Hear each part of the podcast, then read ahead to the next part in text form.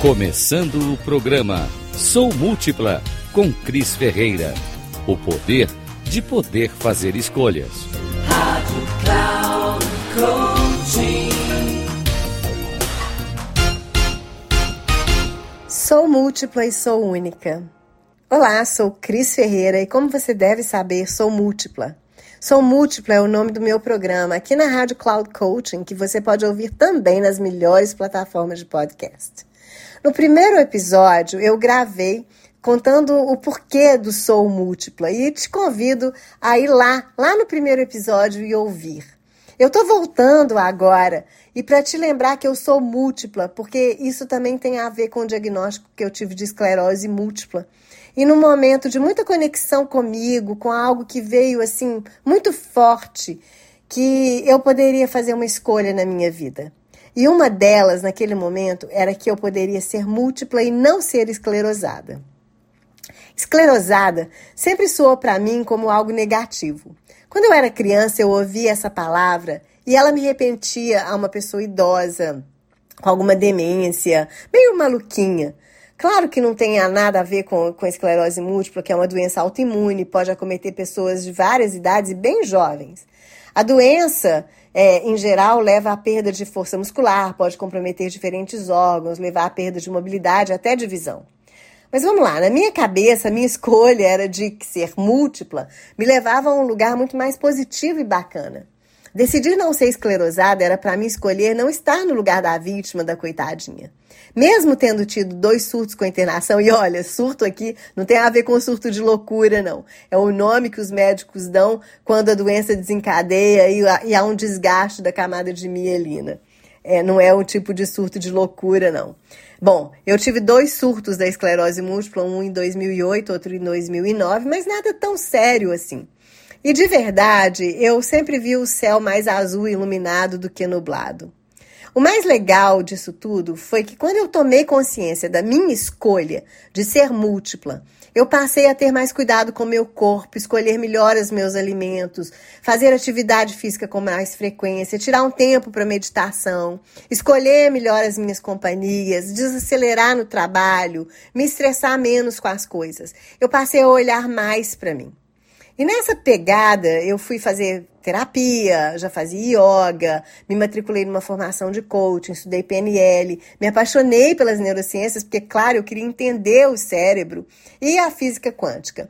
Numa dessas buscas por coisas bacanas, coisas novas que eu queria fazer, eu reencontrei uma grande amiga. A gente tinha dividido um apartamento quando éramos jovens. Eu sou madrinha do filho dela e ela tinha se tornado uma excelente professora de dança do ventre, me convidou para fazer uma aula e eu topei o desafio, embora eu sempre tenha sido assim um desastre nessa coisa de dança. Quando eu cheguei lá, a Girlane estava preparando as alunas para uma coreografia e elas, elas iriam representar as sete deusas da mitologia grega. Eu fiquei tão maravilhada com aquela aula, com o movimento dos braços, do corpo e mais ainda com as explicações que a Girlane dava sobre cada uma das deusas. Eu saí de lá e fui logo comprar o livro da psicóloga Jean Genoda Bowling, As Deusas que Existem em Todas as Mulheres, é, da Jennifer do Roger Woodrow, A Deusa Interior. É, estudei Jung, fui entender a questão dos arquétipos, enfim. Eu me debrucei em algumas obras, passei alguns anos estudando sobre isso, acabei criando uma metodologia para ajudar outras mulheres a despertarem também essas deusas que há dentro de cada uma de nós. Conhecer essas deusas mais profundamente e cada uma delas, saber que elas existiam dentro de mim, foi a confirmação de que eu sou múltipla. Bom, eu tenho essas sete deusas dentro de mim. E você, mulher que está me ouvindo, sabe também que você tem pelo menos essas sete deusas de, dentro de você. E é muito lindo descobrir que é possível equilibrar essas deusas. E quanto mais eu equilibro essas deusas, mais plena, mais realizada, mais feliz eu me sinto. É um verdadeiro processo de autoconhecimento e eu posso acessar as minhas deusas a todo tempo.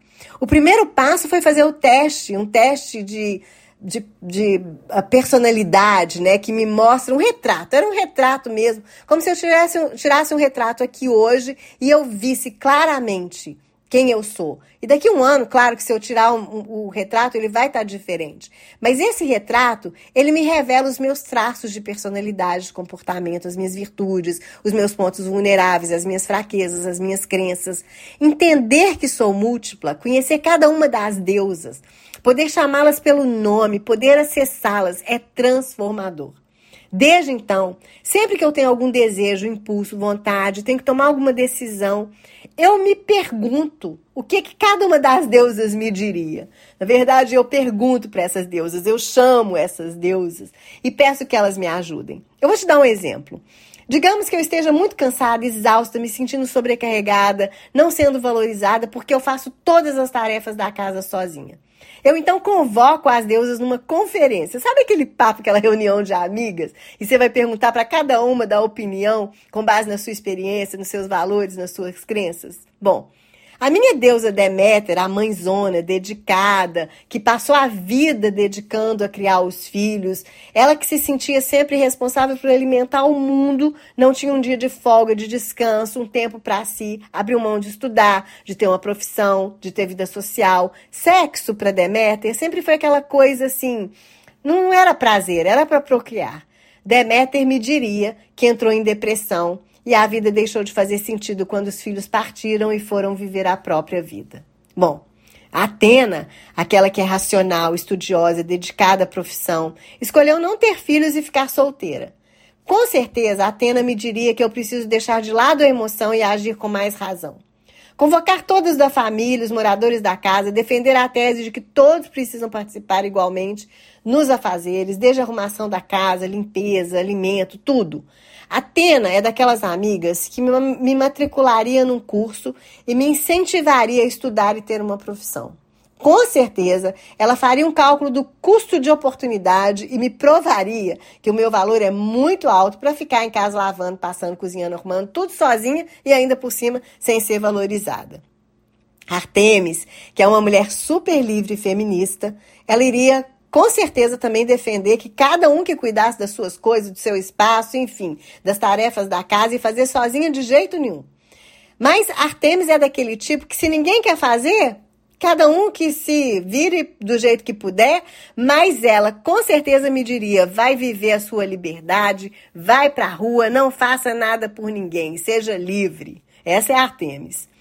Estia. A Estia me contaria da sua solidão a cuidadora, aquela que passou a vida cuidando, acolhendo, dando conselhos para quem a procurasse, mas que não teve quem cuidasse dela quando precisava.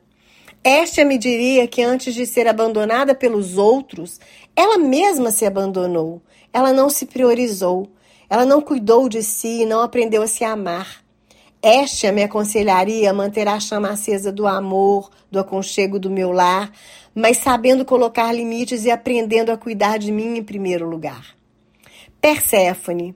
Perséfone, aquela que foi raptada, que foi viver lá nas profundezas, me convocaria a acolher a minha criança, a tirar um tempo para meditar, orar, desenvolver a minha espiritualidade, a me desapegar das coisas materiais.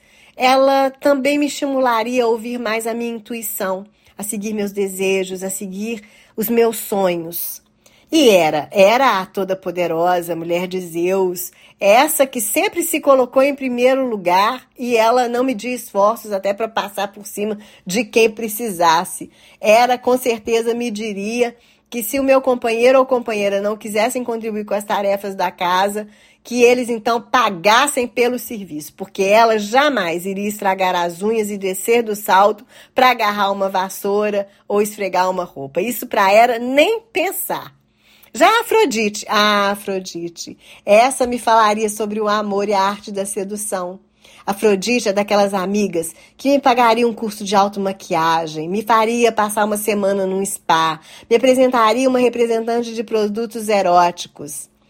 Afrodite me diria com certeza: mulher exausta pelo excesso de atividades domésticas não é valorizada por ninguém. Adoece, deixa de ter prazer e tesão na vida. E Afrodite me diria: bora colocar um batom vermelho e viver o amor. E aí? Você também é essa mulher múltipla. E porque você é múltipla, você é única. Se você gostou desse podcast, dá um like, Marca aí as cinco estrelinhas, me siga, compartilhe com uma amiga que precisa ouvir esse podcast. Eu estou em todas as redes sociais com Sou Cris Ferreira.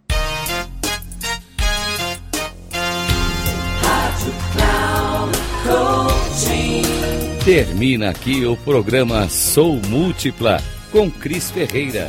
O poder de poder fazer escolhas. Rádio Cloud Coaching.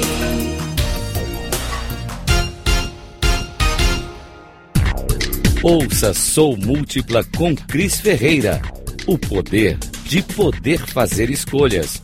Sempre às quartas-feiras, às 8 da manhã, com reprise na quinta, às 12 horas e na sexta, às 16 horas, aqui na Rádio Cloud Coaching. Acesse o nosso site radio.cloudcoaching.com.br e baixe nosso aplicativo na Google Store.